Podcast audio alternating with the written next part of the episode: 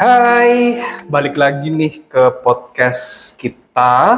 Pada hari ini temanya cukup menarik ya, kalau teman-teman sudah lihat di thumbnailnya. Lulus kuliah mau jadi apa? Nah, kedatangan tamu yang luar biasa nih, dan pastinya teman-teman akuntansi ya, terutama pasti sudah kenal siapa narasumber kita pada hari ini. Ada Ibu Servasya Mayang Sektiawati. Boleh sapa dulu dong, Bu Mayang. Halo, hai semuanya. Halo Pak Michael. Halo. Nah, uh, sebelum kita lanjut ke pertanyaan-pertanyaan nih Bu Mayang ya, mungkin okay. Kenalan sedikit boleh lah ya, mungkin karena ada beberapa mahasiswa yang belum kenal ya mungkin ya. Boleh, boleh, boleh. Bisa ceritain nih latar belakang pendidikan sama mungkin ngajar apa aja nih di kelas akuntansi Bu Mayang. Oke, okay, uh, latar belakang pendidikan dulu saya S satu itu akuntansi, cuman akuntansi pendidikan ya Pak, pendidikan mm-hmm. akuntansi. Kemudian S dua saya di ilmu akuntansi. Yeah. Lalu saat ini saya mengajar akuntansi keuangan ya, akuntansi keuangan lanjutan. Lalu sempat juga mengajar akuntansi keuangan menengah, sempat juga standar akuntansi ya, sekitar keuangan lah Pak. Kayak mata kuliahnya killer-killer gitu ya?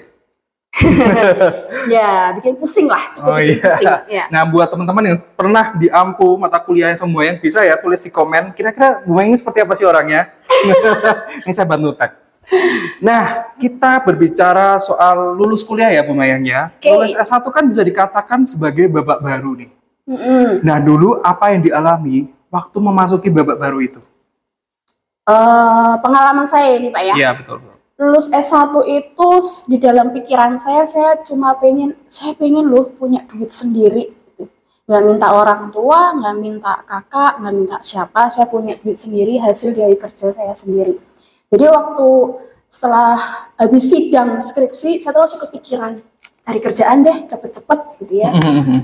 Segala job fair saya ikutin. Oh, okay. Saya masukin semua tuh C V, surat lamaran, lalu segala panggilan saya ikutin untuk uh, tes ya.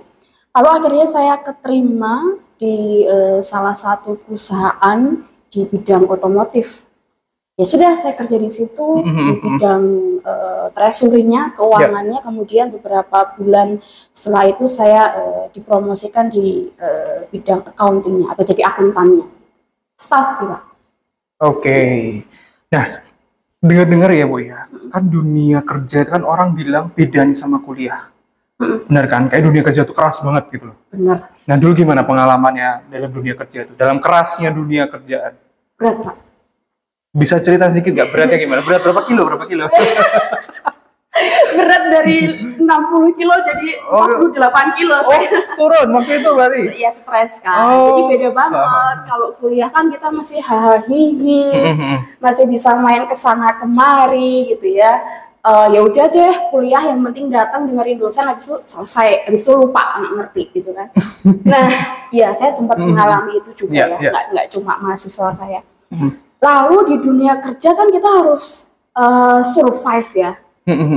Apalagi kan saya merantau jauh di daerah Bogor. Okay. Saya dari kecil sampai kuliah S satu itu di Jogja. Okay. Dengan culture-nya Jogja. Yeah. Santai gitu ya. Lalu eh, apa ya? Tidak banyak tekanan gitu. Tiba-tiba mm-hmm. saya kerja langsung di sana di kota besar gitu ya. Kota, ya, kota besar. Sebenarnya Bogor juga nggak besar-besar amat ya, yeah, cuman yeah. kan Uh, budaya kerjanya kayak di Jakarta, yeah, mirip. Yeah. Mm-hmm. Nah itu kaget Pak, kaget sekali. Tuntutannya kan banyak, harus bisa ini itu, dan ketika itu diminta hari itu juga, detik itu juga harus cepat dikerjakan. Nah beda kan semasa kuliah yang hari ini mm-hmm. sama waktu kerja itu. Nah itu juga dituntut tuh, nggak cuma apa ya istilahnya konsep yang kita pelajari di kuliah. Itu juga harus kita praktikkan di dalam dunia kerja, dan itu butuh eh, pemikiran yang eh, logis gitu. Jadi logikanya harus main gitu lah Pak, nggak hanya sekedar hal-hal teknis gitu. Oke, okay. Berarti dulu sebenarnya linear nggak dari S satu sama kerjaannya? Dibilang linear sebenarnya agak kurang linear ya, okay. Karena kan saya S satunya pendidikan akuntansi. Okay. Kalau pendidikan akuntansi kan cenderung menjadi guru gitu, karena bentuknya mm-hmm. jadi guru di tingkat S M A, S M K atau S M P. Nah ini kan, tapi saya langsung ke bidang apa ya, praktisi gitu ya, okay. Di industri, uh. di corporate yang orientasinya pada profit gitu. Oke, okay. Gitu, jadi sebenarnya tadi itu ya, kita berbicara culture tadi ya, culture-nya kan ada yang berbeda ya saat kita kuliah dan saat masuk ke dunia pekerjaan ya. Berbicara soal culture, mungkin ada orang yang juga menyamakan itu dengan zona nyaman ya. Yes. Kita mungkin biasanya tadi itu ya santai, terus tidak dikejar deadline terlalu keras, mungkin tidak ada punishment. Nah dulu pertama kali itu pasti ada culture shock kan ya. Betul. Nah itu apa siasatnya menghadapi culture shocknya itu? Siasatnya ya kembali lagi ya Pak, karena saya itu hidup sendiri di kota orang dan tidak punya saudara. Jadi kalau saya tidak mengandalkan diri saya sendiri kan kayaknya ya nggak bisa survive gitu. Jadi saya selalu berpikiran bahwa uh, saya nggak bisa nih kalau begini-begini aja. Saya harus bisa mencoba sesuatu yang baru yang belum pernah saya alami. Itu cuman ya harus punya apa ya, kepercayaan diri. Yang kedua adalah ya kita sadar Uh, kemampuan kita itu di mana.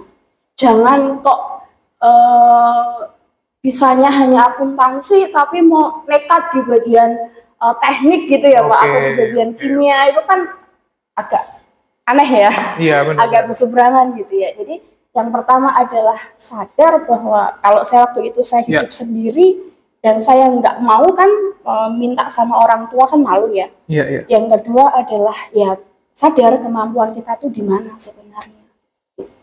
Oke, berarti dua hal tadi penting ya, sadar akan hidup mandiri. Yang kedua harus sadar kemampuan juga ya. Kita nggak mungkin nyebrang terlalu jauh ya untuk bidang keahliannya.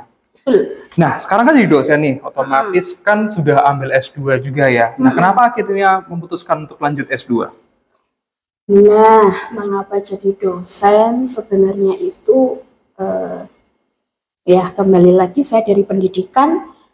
Waktu itu saya pengen mengajar ketika saya di semester lima. Tapi okay. saya tidak mau mengajar di sekolah, Pak. Oh, kenapa itu? Karena apa ya? Kalau di sekolah itu kan kita dihadapkan dengan uh, murid atau yeah. orang yang agak lumayan jauh ya umurnya ya. Kan kalau kita ngomong anak kecil kan agak susah yeah. ya. Nah, uh, itu mungkin yeah. yang saya sadari saya belum bisa itu. Kemudian saya pengen ngajar tapi dido, jadi dosen deh. Okay. Jadi dosen kan lebih enak ya, kita bisa melakukan riset, kita bisa eh, mengajarnya nggak itu-itu aja, berbagai mata kuliah gitu ya. Kalau yeah, di S M A kan pasti hanya akuntansi terus, tapi kan yeah, kalau yeah. di kuliah, di sorry di kampus kan kita bisa banyak eh, mata kuliah gitu dan kita lebih bisa bebas untuk mengeksplorasi dunia pendidikan gitu sih. Yeah. Nah. Waktu itu, lalu kalau saya lanjut S dua setelah S satu, kok nggak punya duit gitu. Kembali lagi ke duit ya, betul, ya. Betul, betul. Kok nggak punya duit, mau minta orang tua juga nggak uh, tega gitu yeah, ya. Yeah. Mau minta beasiswa kok saya nggak, oh, mau cari beasiswa saya kok nggak pinter-pinter amat, jadi nggak pede gitu kan. Mm-hmm. Ya sudahlah, saya cari uang dulu, uh, kalau kira-kira nanti sudah cukup, barulah saya putuskan untuk S dua. Akhirnya puji Tuhannya sebenarnya belum cukup sih, cuma saya nekat okay. aja Pak, nekat lalu uh, ambil S dua gitu. Oke, okay. Dulu S dua nya berarti jurusannya adalah? Ilmu akuntansi. Ilmu akuntansi, mm-hmm. berarti ya linear kan itu atau tidak ya? Itu? Enggak, dari S satu nya oh, enggak, okay. jadi enggak, enggak linear, dianggapnya tidak linear ya, dari pendidikan oh, okay. ke ilmu akuntansi. Oke, okay. Nah berarti kan bisa kita simpulkan bahwa sebagian besar pekerjaannya itu ada dua ya, antara menjadi praktisi atau menjadi akademisi. Iya. Benar kan ya? Nah, kadang ketika kita ini ingin menjadi uh, tadi ya antara praktisi atau akademisi kan pasti ada kegalauan ya. Mm-hmm. Nah, kegalauan itu kalau dari Bu Mayang itu munculnya dari sejak kapan itu, Bu? Kira-kira oh saya ingin memutuskan menjadi praktisi, saya ingin memutuskan menjadi akademisi. Hmm, sebenarnya ya tadi ya Pak ya, waktu S satu ya, saya mau jadi praktisi atau jadi akademisi kan gitu ya. Tapi okay. dari awal saya sudah mantap, saya mau jadi akademisi. Cuma saya butuh modal dulu gitu. Nah, taunya bahwa, oh saya akan mantap nih menjadi akademisi itu muncul tiba-tiba mm-hmm. atau ada proses di situ. Misalnya melihat teman menjadi dosen, eh, maaf melihat eh, mungkin teman papa atau teman mama ya jadi dosen atau bagaimana itu. Kok tiba-tiba ingin menjadi dosen itu? Oke, okay. uh, keluarga saya itu backgroundnya nggak di pendidikan ya. Yeah. Ya, ada satu sih bude saya, dia beliau jadi guru, tapi gurunya pun guru tari gitu kan. Oke. Okay. Uh, selebihnya keluarga besar saya ya karyawan biasa gitu Pak. Saya tertarik untuk di bidang pendidikan ketika saya di semester lima itu. Jadi mm-hmm. kalau di F K I P gitu ya, yeah. F K I P itu Fakultas Keguruan dan Ilmu Pendidikan, itu kita ada praktik mengajar Pak. Hmm, oke, okay, oke. Okay. Semester lima kita namanya micro teaching, okay. Kita ngajar teman-teman kita itu satu kelas. Yeah.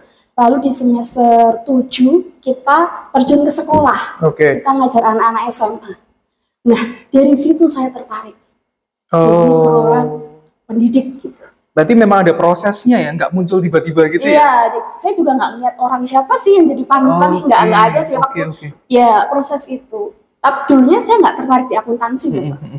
Akuntansi saya karena eh, ya ada pertentangan dengan orang tua ya. Okay. Awalnya saya tuh saya tuh sukanya sejarah. Oh, malah sejarah. Iya. Okay, okay, sejarah, okay. budaya, candi, wayang gitu-gitu ya saya suka. Okay, okay. Cuman orang tua kan nggak mendukung pikiran ah. dulu mau jadi apa sekolah kayak gitu. Nah, saya mikir saya sekolah apa ya gitu kan. Mm-hmm. Orang tua orang tua saya pengennya saya di farmasi. Oke. Okay. Nah, saya aja I P S masa masuk farmasi kan kocak ya. Iya, yeah, iya. Yeah, yeah. Saya lihat rapor saya nih yang paling mendingan nih nilainya, oh akuntansi, udah saya masuk akuntansi aja. Awalnya cuma begitu doang. Oke, okay. gitu. Apa kabar saya lulusan sastra Inggris ya? Enggak, enggak. Ya. Oke, okay. Nah tadi kan sudah ada tujuan hidup kan itu Bu ya. Nah bagaimana cara kita ini tahu sebenarnya tujuan hidup kita sudah benar atau belum sih? Apakah tujuan hidup saya menjadi akademisi atau praktis hmm. itu sudah benar? Itu tahunya dari mana ya? Oke, tujuan hidup tahunya dari mana? Kalau saya mungkin bukan tujuan hidup ya Pak, okay. dengan apa ya, bukan tujuan hidup istilah saya, cuman panggilan hidup. Oh, oke. Okay. Iya, panggilan hidupnya mau ngapain? Uh, itu di, bisa diperoleh atau bisa dirasakan ketika mengalami proses itu tadi. Oke. Okay. Dan kita harus sadar ketika mengalami proses itu. Nah, kalau uh, waktu dulu saya di uh, kantor ya, uh-huh. jadi staff, uh, akuntan, dari pagi sampai malam kerjaannya begitu, setiap hari begitu, monoton gitu Pak. Uh-huh. Rasanya kok nggak ada hal yang baru saya dapatkan di setiap harinya ya. Eh, nggak ada pembelajaran yang baru ya, orangnya itu-itu aja. Okay. Terus rasanya apa? Nggak happy. Itu yang pertama, eh rasa nggak happy ya. Okay. Saya uh, kembali ke sempat hilang ya Pak, motivasi saya untuk menjadi seorang akademisi itu mm-hmm. sempat hilang gitu, sempat hilang. Karena ya sudah kerja berat, kemudian lembur-lembur terus, mm-hmm. ya males ya untuk untuk sekolah lagi tuh saya sempat males sih. Oh, terus iya. umur juga udah nambah terus gitu ya. Betul betul betul. Itu ya, sempat males ya, sempat sempat hilang, sempat hilang semangatnya sempat hilang. Waktu uh, di titik itu satu titik waktu kok nggak happy ya saya ya di kantoran ya, bosan ya, monoton ya. Ya Pak Michael pernah di kantoran juga ya, yeah, kan pasti yeah. ada ada betul. Sesuatu yeah, di dalam kantor yeah, itu yeah, kan. Yeah. Kok kayaknya nggak sesuai dengan Uh, apa ya value yang ada dalam diriku ya gitu kan, kayaknya jadi akademisi lagi menumbuhkan semangat itu lagi kayaknya uh, enak deh. Saya membayangkan dulu ngajar teman-teman ngajar uh, teman-teman S M A itu kok lebih asik di situ ya hidup saya ya sepertinya ya gitu, Pak. Jadi ketika saya uh, memutuskan untuk nekat, akhirnya saya sekolah lagi deh, biar bisa jadi uh, akademisi sih deh, bisa jadi dosen deh, seperti cita-cita saya yang dulu gitu. Waktu okay. uh, saat ini jadi dosen juga yeah. ya pasti ada enak dan tidak enaknya betul, gitu betul, ya betul, betul. Tapi kalau ketemu mahasiswa yang super luar biasa gitu ah, nah, itu yang terpanggil silahkan komen. Tapi ketika mengalami ketidakenakan itu yeah. itu bisa saya nikmati gitu. Hmm, okay. Bisa saya ya sudah nggak apa-apa, enak nggak enak tapi ya dinikmati aja. Betul, betul, jadi dulu waktu kerja nggak enak, aduh pengen resign nih rasanya iya, gitu iya, kan. Betul, betul. Tapi kalau saya jadi dosen, wah nggak enak nih, wah mahasiswanya begitu nih, wah tuntutannya ini itu nih.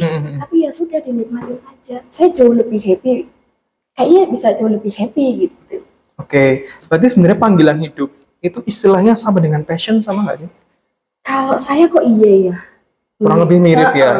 Nah, ngomong-ngomong soal passion, jadi ada satu apa ya asumsi ya bahwa ada per, orang membandingkan antara passion dan kebutuhan hidup. Mm-mm. Misalnya passion kita menjadi seorang akademisi, Mm-mm. tetapi kebutuhan hidup kita itu mungkin tidak dapat dicukupi dari akademisi. Misalnya nih kita orang tua kita sudah punya usaha, Mm-mm. toko, tokonya rame, udah pasti rame. Pasti banyak duitnya tuh, mm-mm. tapi itu kok sesuai dengan passion kita. Mm-mm. Sekali lagi ya, mungkin tadi sampaikan bahwa kita nggak happy, Mm-mm. kurangnya motivasi. Mm-mm. Nah itu gimana itu kalau tentang seperti itu? Oke, okay. Yang pertama uh, ini ya Pak, dulu kan saya pikirannya cari uang, okay, okay. dapat duit gitu ya, ya, ya uh, bisa beli ini itu gitu ya. Ya, ya. Ya iya sih punya uang gitu ya, saya bisa beli ini itu. Contoh. Ketika punya uang kita bisa beli jam yang yeah. mahal, mm-hmm. tapi kita tidak bisa beli waktu. Oke. Okay. Ketika kita punya uang, kita bisa beli makanan yang mahal, tapi kita tidak bisa membeli kenikmatan makanan itu kan? Betul betul sekali. Mahal banget nih makanannya, tapi makannya sendiri. Nah, yeah. Nikmat dong. Iya yeah, benar sih. Kan? Jadi prinsip saya itu. Bekerjalah gitu ya, mm-hmm. saya bekerja dengan hati gitu yeah. ya, dinikmati prosesnya, berkarya gitu ya. Kalau saat ini ya untuk mahasiswa, ketika saya jadi dosen mm-hmm. ya untuk mahasiswa, lalu ya untuk mengembangkan diri saya yang sudah diberikan talenta oleh Tuhan, yeah. berikutnya uang itu tuh mengikuti Pak. Oke. Okay. Ya nggak sih? Yeah, yeah, kalau bener. Kita bekerja dengan sepenuh hati, uang itu akan mengikuti. Yeah. Karena kalau kita ngomongin, aduh uangnya cuma segini nih, uh-uh. ya akan kurang terus sih menurut yeah, saya, yeah. akan kurang terus. Tapi kalau kita, oh ya sudah dapatnya segini, ya sudah nggak apa-apa gitu. Itu uh, cukup kok gitu ya, cukup kok. Mm-hmm. Kalau ini nggak cukup, ya sudah nanti pasti Tuhan cukupkan kok. Iya. Yeah. Yang penting dinikmati prosesnya. Terus berkaitan dengan orang tua tadi ya, mungkin yeah. orang tua itu kan punya tuntutan mm-hmm. ya. Ya sudah diikuti saja. Artinya berikan uh, apa yang menjadi hak kaisar gitu kan? Iya iya ya, betul. Berikan juga apa yang menjadi hak Tuhan. Gitu ya, kan? Ya. Orang tua punya usaha apa ya sudah kita mm-hmm. bantu usahanya. Mm-hmm. Tapi di sisi lain misalnya uh, misalnya ya orang tua saya punya usaha tapi kebetulan mm-hmm. enggak sih. Ya. Saya bukan, bukan keturunan saudagar ya, gitu ya, ya. Hanya keturunan karyawan gitu. Orang tua punya ya sudah kita bantu ah. usahanya. Tapi di sisi lain saya punya peran lain loh jadi dosen gitu. Oke. Okay. Kan apalagi dosen akuntansi yeah, ya, yeah, yeah. ngurusinnya di sini yeah. uh, menghitung-hitung, lalu bisnis ngurusinnya juga ngitung-ngitung juga. Linear yeah. ya Pak ya. Iya yeah, benar. Jadi yang satu mungkin lebih ke teori, satu lagi lebih ke praktek gitu Betul. Ya. Nah ngomong-ngomong soal tadi ya uh, S dua, balik lagi mungkin Bu ya. Kan banyak nih sekarang jurusan S dua mm-mm. itu yang tidak mewajibkan S satunya harus linear. Oke. Okay. Ya kan? Nah, buat teman-teman nih yang ingin melanjutkan S dua, mm-mm. tetapi mungkin jurusannya tidak linear atau mungkin dia uh, sesuai passion dia tadi ya. Mm-mm. Nah, itu gimana menurut Ibu? Kira-kira dalam mengambil sebuah S dua itu mm-mm. apa yang perlu dipertimbangkan? Kalau saya pada prinsipnya ketika saya merefleksikan eh, proses saya ya, tapi yeah. setiap orang kan punya proses yang berbeda ya. Kalau yeah. saya mau sebelum mengambil S dua, kayaknya lebih enak kerja dulu deh. Oke. Okay.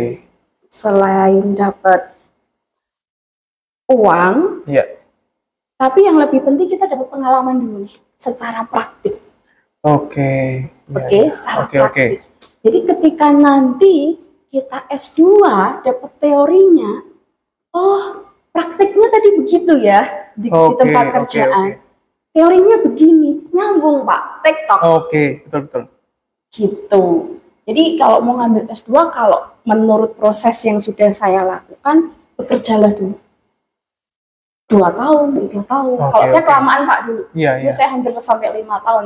Jadi okay. mengurangi semangat belajar lagi. Supaya dapat, oh di dunia praktik tuh begini ya, supaya nanti ketika kita kuliah tidak begitu idealis gitu ya Pak oh, ya, okay. muluk-muluk, oh teorinya yeah, yeah. begini, bla bla bla bla, Aha. lah praktiknya begitu gitu. Apa benang merahnya yang bisa ditarik gitu Pak? Oke, okay, berarti sebenarnya linearitas itu bukan sebuah penghambat ya, tapi lebih ke bagaimana kita bisa mengaplikasikan apa yang sudah kita dapat di S satu, lalu ketika mungkin setelah dua tiga tahun bekerja, kita bisa tuh mengaplikasikan itu juga pada uh, studi S dua. Atau sudah S dua seperti itu ya? Iya, betul betul betul. Oke. Okay. Tapi kalau ada orang loh yang mm-hmm. yang mungkin banyak orang ya, teman saya dulu S dua juga banyak. Dia S satu langsung S dua. Oke. Okay. Terus langsung jadi dosen. Ya dia juga bisa bagus gitu. Mm-hmm. Ya karena kembali lagi setiap orang kan punya proses yang berbeda. Iya. Nah, begitu. Oleh karena itu mungkin ada istilah dosen akademisi dan dosen praktisi tadi ya. Nah, ya itu kita bahas later aja. Nah, oke, okay. uh, penutup pesan atau tips untuk teman-teman yang mendengarkan podcast kita apa nih? Oke, aduh, apa ya? Kayaknya saya bukan orang bisa ya, yang di, di, apa diminta dimintain tips gitu. Yang pertama itu ya. Kembali lagi saya ya mungkin ini doa dari orang tua mm-hmm. saya yang terselip di dalam mm-hmm. nama saya ya, Sektiawati yeah. kan artinya kan setia. Oke. Okay. Jadi yeah. prinsip saya tuh saya ini yang juga saya sampaikan kepada mahasiswa, mahasiswa saya. Setia pada proses. Oke. Okay. Ya sudah, prosesnya nggak enak. Ya sudah, dijalani, dinikmati gitu. Yeah. Pasti akan banyak pembelajaran kok mm-hmm. di situ. Value kok di situ. Sekalipun itu pahit ya, Pak yeah, ya. Betul. Mungkin value yang kita dapatkan kita sadarnya tidak dalam jangka pendek, tapi mm-hmm. besok mendatang di masa depan nggak tahu itu kapan.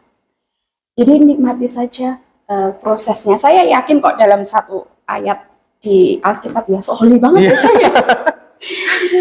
Siapa yang uh, apa ya intinya yang mencucurkan air yeah. mata gitu kan mm-hmm. akan bersorak-sorak gitu. Yeah, betul sekali. Saya percaya itu dan saya sudah membuktikan uh, itu sih Pak. Jadi jalani saja prosesnya dan penuh dengan kesadaran. Oke. Okay. Tapi kalau kita itu kan kadang nggak sadar ya. Yeah, yeah. Menjalani suatu proses kan kadang nggak sadar. Ya sudah, tapi coba direfleksikan, dibangun lagi kesadaran. Oh kemarin tuh ngapain ya saya ya? Oh kemarin saya sedih, oh kemarin saya kecewa, kenapa ya? Value apa yang bisa didapat ya? Oh kemarin saya senang, kenapa ya saya senang? Oh kemarin saya terlalu over apa gitu, kenapa ya begitu? Itu disadari. Jadi setiap hari itu akan ada banyak pembelajaran di dalam hidup. Okay. Sekalipun itu tidak mengenakan ya Pak. Oke, okay, jadi pokoknya dia harus setia pada proses ya. Iya, untuk betul. Mahasiswa saat ini proses skripsi gitu ya. Dan betul, proses uh, kuliah. Betul sekali, dan itu dinikmatilah, dan mungkin suatu saat seperti usia kita mungkin kita akan kangen masa-masa kuliah dulu ya. Eh, iya iya betul. Oke, okay, begitu. Terima kasih Bu Mayang pada iya. sore hari ini. Oke. Okay. Kita akan ketemu lagi di kesempatan selanjutnya. Oke. Okay. Thank you. Thank you Pak Michael.